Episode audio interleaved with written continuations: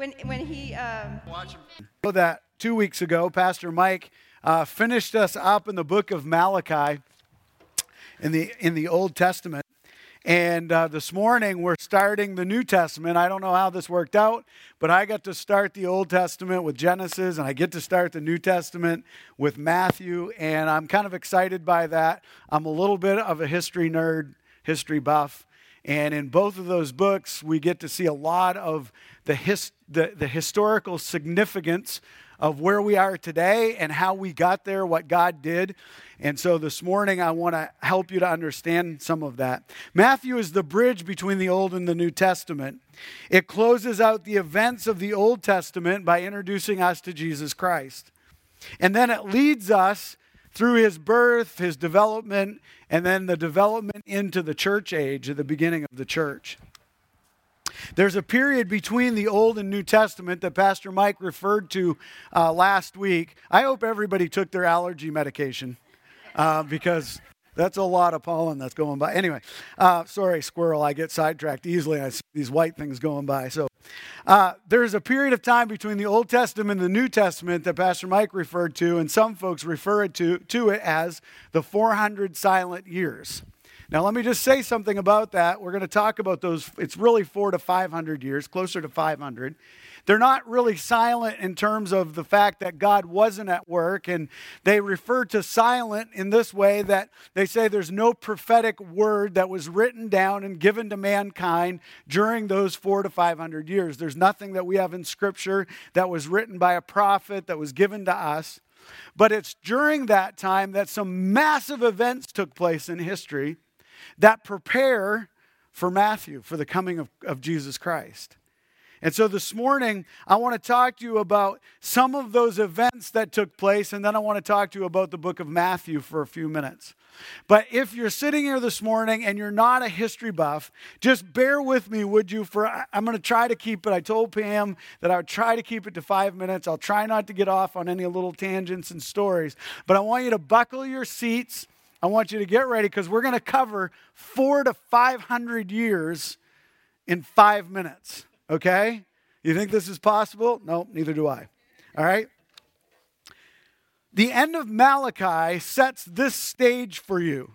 The nation of Israel is back in their homeland of Palestine. Jerusalem is now theirs. They've rebuilt the temple. It is not at the same level as was when Solomon built it in all of its glory, but but they had come back. They rebuilt the walls. You remember the story? We read that in the Old Testament. They put the temple back together. They're worshiping back in the temple. They are no longer under Babylonian rule, although they're not under their own rule at this point either.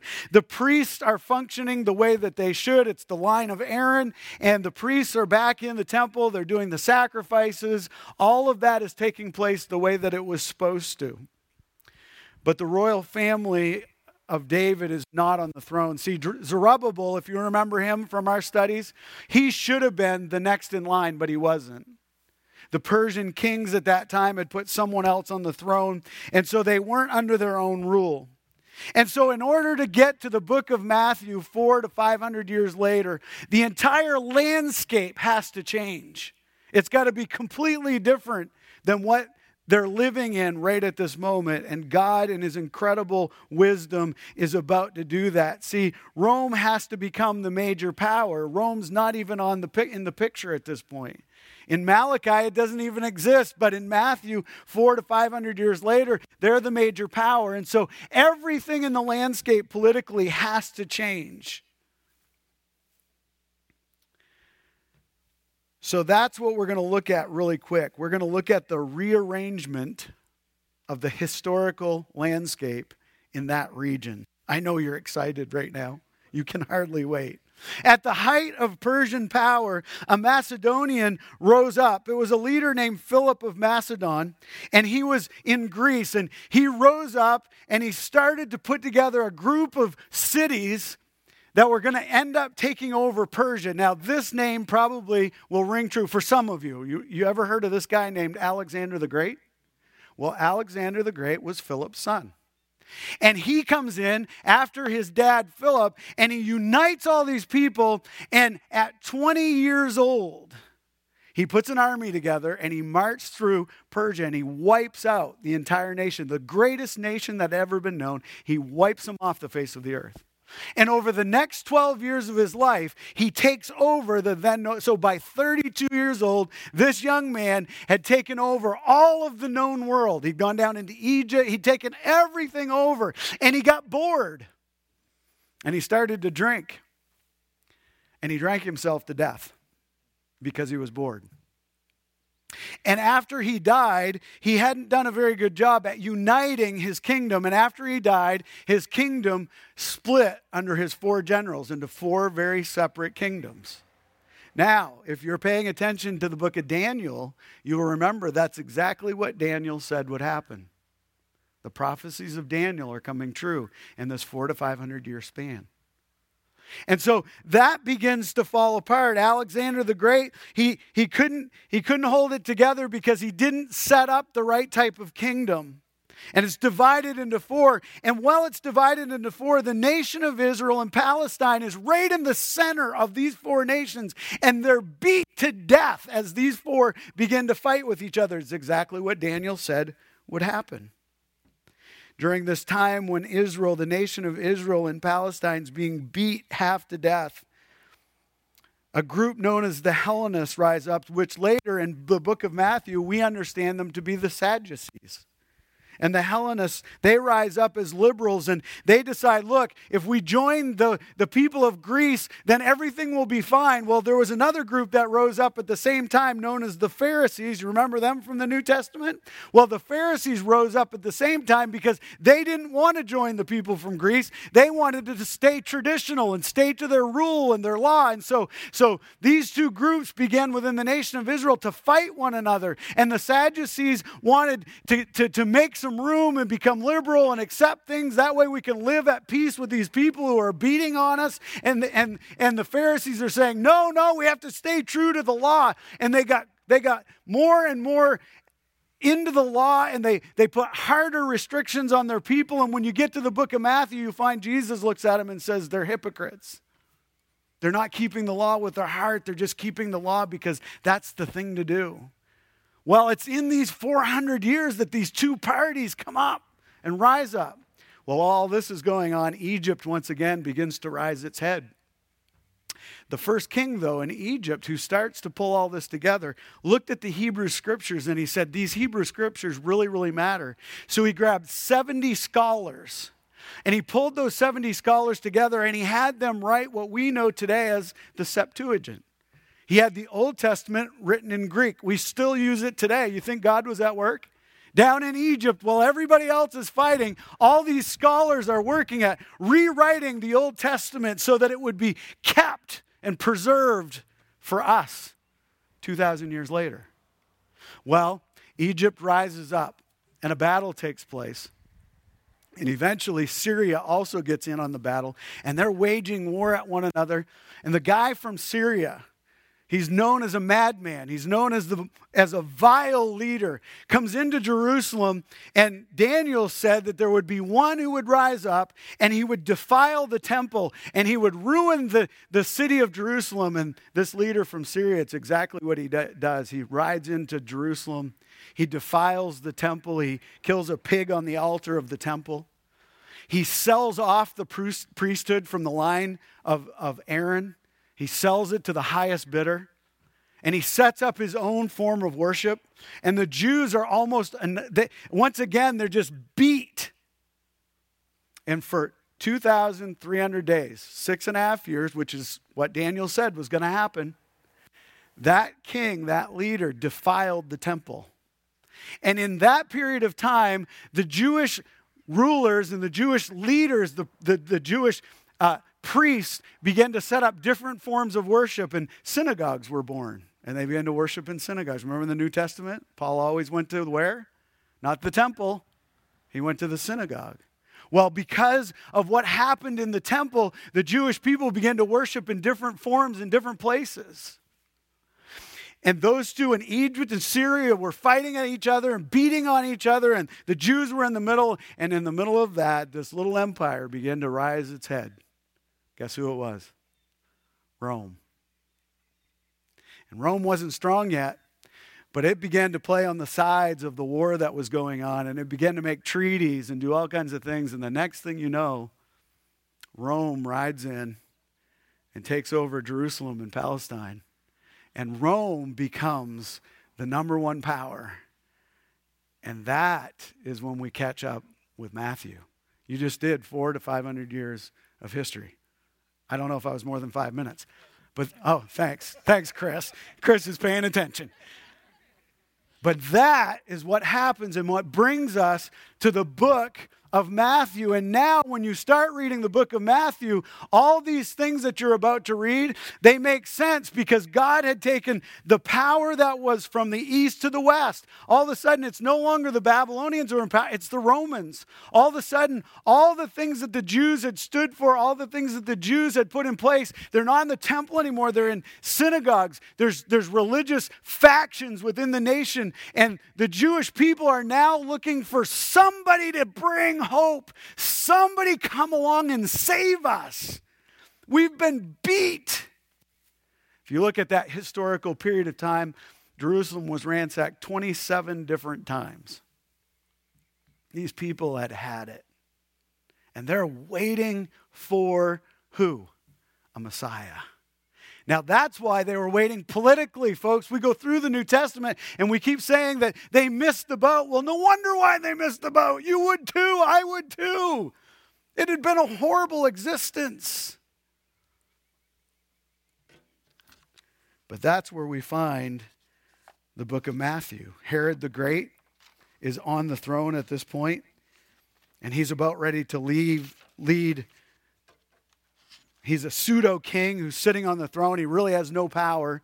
But in Matthew chapter 2, 1 to 2, this is what we read. After Jesus was born in Bethlehem of Judea in the days of who? Herod the king. Wise men from the east arrived in Jerusalem saying, Who is this that's been born king of the Jews? They're waiting. Something major is about to happen. So, after 500 years of war and unrest, a puppet king from the line of Esau, not Jacob, is on the throne. The priests are not from the line of Aaron. The Sadducees and the Pharisees are fighting for control, and the Jews are looking for a Messiah. Galatians 4 4 said it this way When the time came to completion, God sent his son of a woman born under the law God's timing was perfect. God wasn't being silent in those years, He was at work. Hey, folks, the same thing's happening to us today. When we think that God is not there and He's not saying anything, He's at work, He's moving. He's behind the scenes doing what God is always doing. He's preparing for His kingdom, preparing for what He has to do. When we started the book of Genesis, we were, interested, we were introduced to the story of mankind, to what was going on as God created mankind. In Genesis 5, chapters 1 and 2, we read this This is the document containing the family records of Abraham. And on the day that God created man, he made him in his likeness of God. He created them male and female. And when he, they were created, he blessed them and called them mankind. Genesis starts with God saying, Here's mankind. I created them in my image and likeness I created him for fellowship and friendship with me. And very shortly, if you look at that book, man turned his back on his creator and he sinned against God. And in a very few verses, you find murder, you find deception, you find families ripped apart, you find man going his own way, doing his own thing. Romans said it this way For the wages of sin is death. That's what happened to mankind in his creation. In Matthew, the opposite is true. In Matthew chapter 1, verse 1, an account of the genealogy of Jesus Christ, the son of David, the son of Abraham, we are introduced to God Himself in human form, coming to make right what man messed up in Genesis. Jesus comes to the earth to change the course of history for all mankind. The one he created in his image to have a relationship with, who broke that relationship and went their own way. God says, Now is the perfect time for me to send my son Jesus Christ to, to make that right, to renew that. And so, for the wages of sin is death, but the gift of God is what? Eternal life man messed up and what man messed up, God said, in Christ I will make right. That's the book of Matthew. That's the book of Matthew. The Old Testament continually showed man's need for a, de- a redeemer, a savior, a deliverer and the beginning of the New Testament fulfilled the promised in Christ. And what you find in the beginning of the New Testament is that 60 prophecies of the Old Testament are made right in Jesus Christ. They're fulfilled completely in the person of Jesus Christ. What was promised over and over and over again. And the Jewish people are waiting, please send us hope, send us help. Jesus Christ, 60 of the promises are fulfilled when Jesus is born when he comes. Amazing, amazing period of time, amazing things going on. Matthew is the bridge between the Old and New Testament.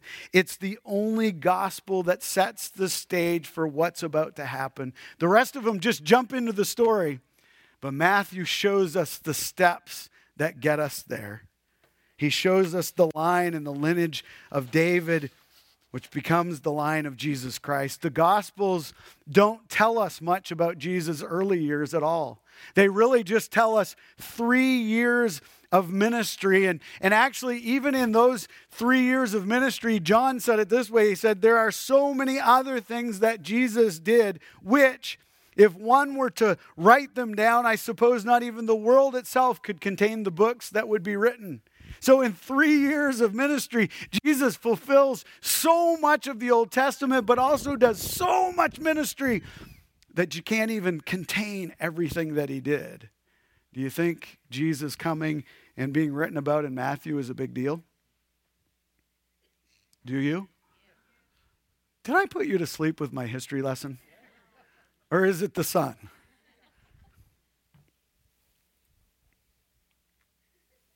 One of the major keys to understanding the New Testament, folks, is this it's the significance of the change that Jesus brought.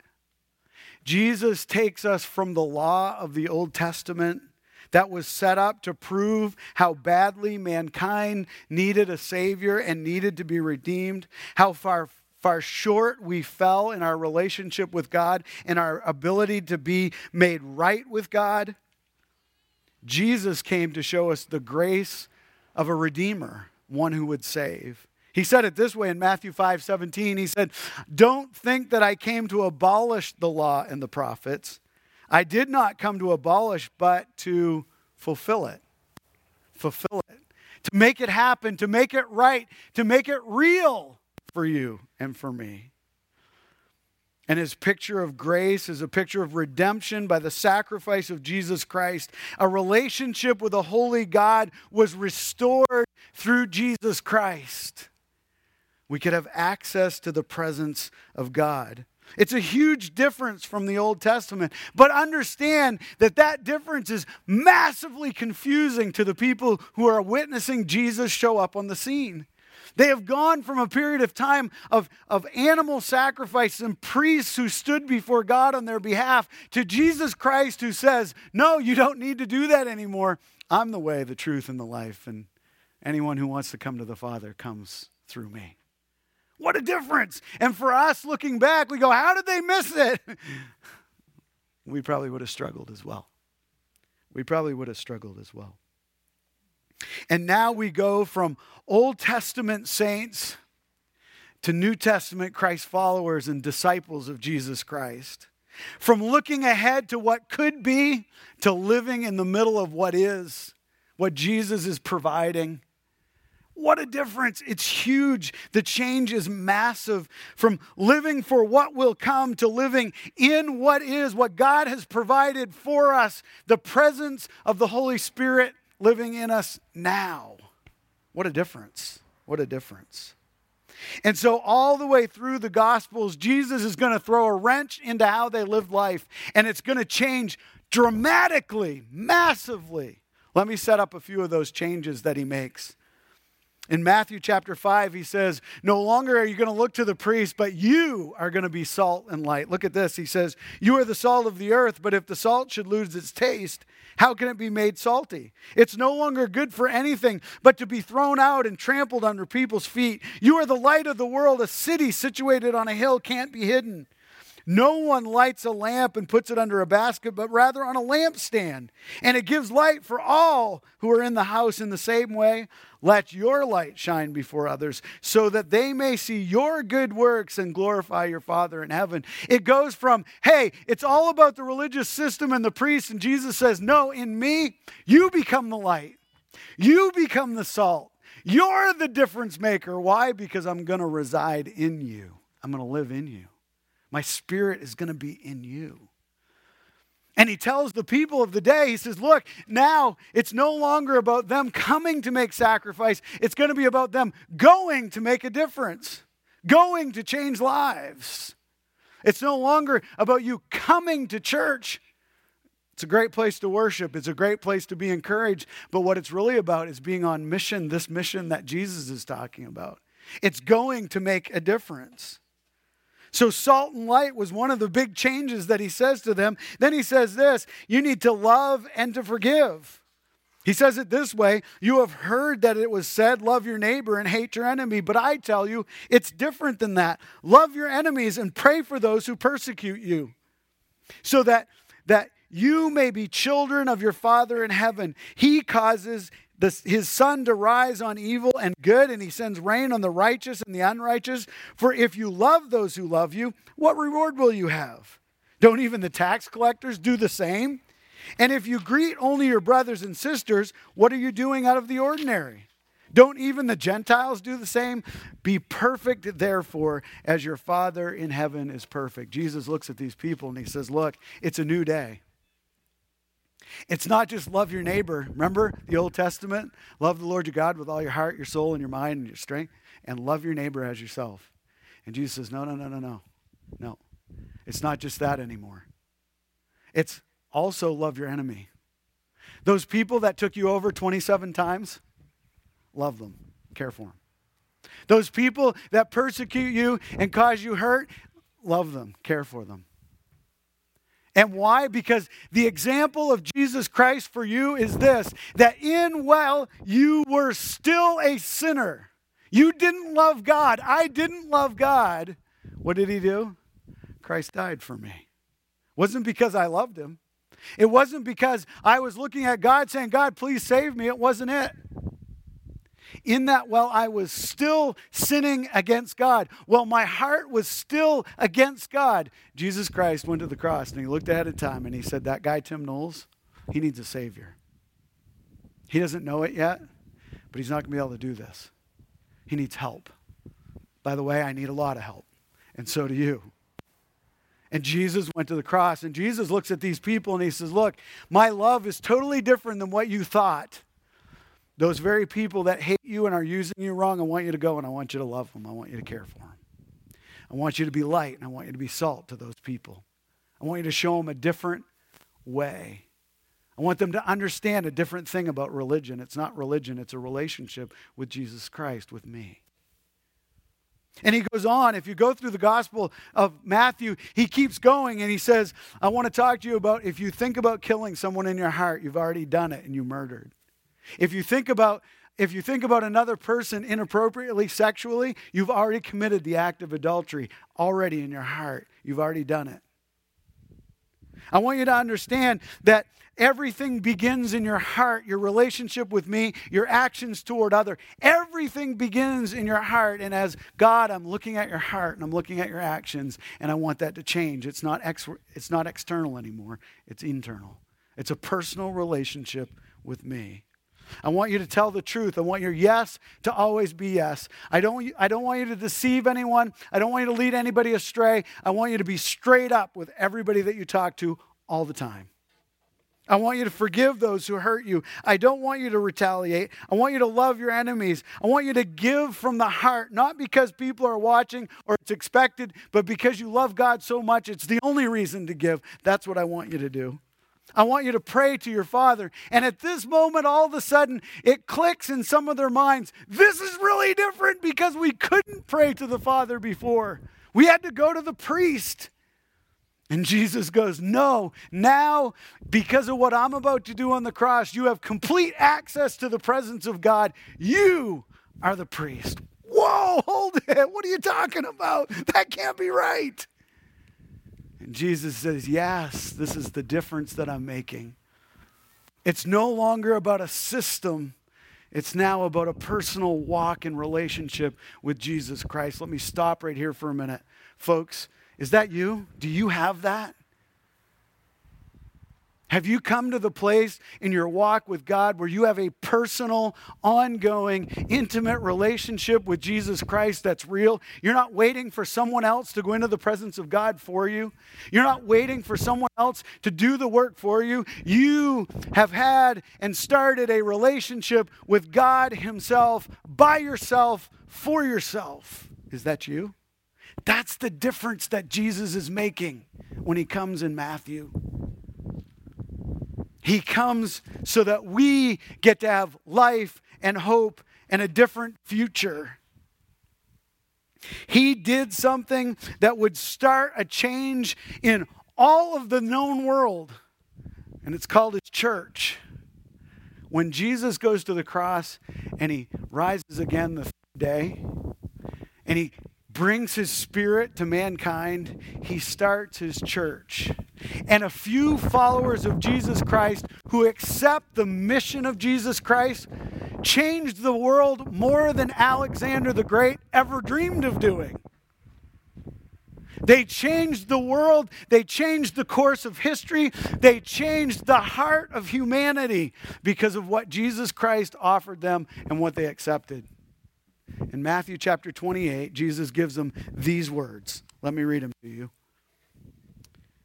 The eleven disciples traveled to Galilee, to the mountain where Jesus had directed them. And when they saw him, they worshiped, but some doubted. Even in seeing Jesus Christ, I find that little phrase so interesting. Because, folks, it's me, it's you. We see God do incredible things. We watch Jesus answer prayer. We, we, see him, uh, we see him help our family. We see him save marriages. We see him do all kinds of wonderful things, and yet we still go, God, have you got this? God, do I need to step in and fix this? It says, and some doubted. And Jesus came near and said to them, All authority has been given to me in heaven and on earth. Go therefore and make disciples of all nations, baptizing them in the name of the Father and the Son and the Holy Spirit, teaching them to observe everything I have commanded you. And remember, I am with you always, even to the end of the age. What a massive change Jesus is making right here. Did you catch it? Jesus says at this point, He goes, Look, you're my follower. You, you have accepted my payment for your sin. And at this moment, I'm charging you, I'm commanding you, I'm giving you a mission. Here's your mission go give it away. What I've done for you, what I've given you, the forgiveness, the freedom that is yours, the removal of your guilt of sin, go give it away. I give you the authority, I give you the strength, I'll give you the words, I'll give you my Holy Spirit. The ministry, the mission is yours. Go do it. And I'll be with you all the way through it. Folks, hasn't changed at all in 2,000 years. The mission, still exactly the same. Jesus is saying the exact same thing to you and I this morning. I came God as a man. I paid the price so that you wouldn't be separated from me anymore. If you accept my gift, go give it away. Go give it away. Believer, follower of Christ, have you been given it away?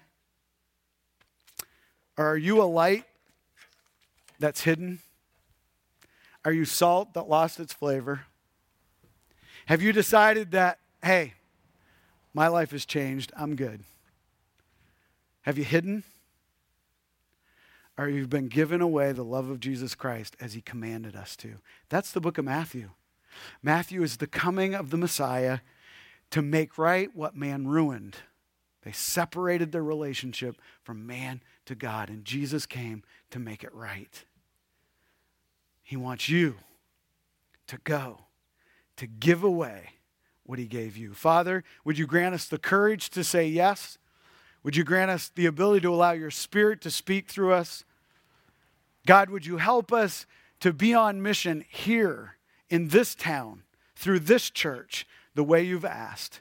In your name we pray. Amen. Would you stand as we worship together?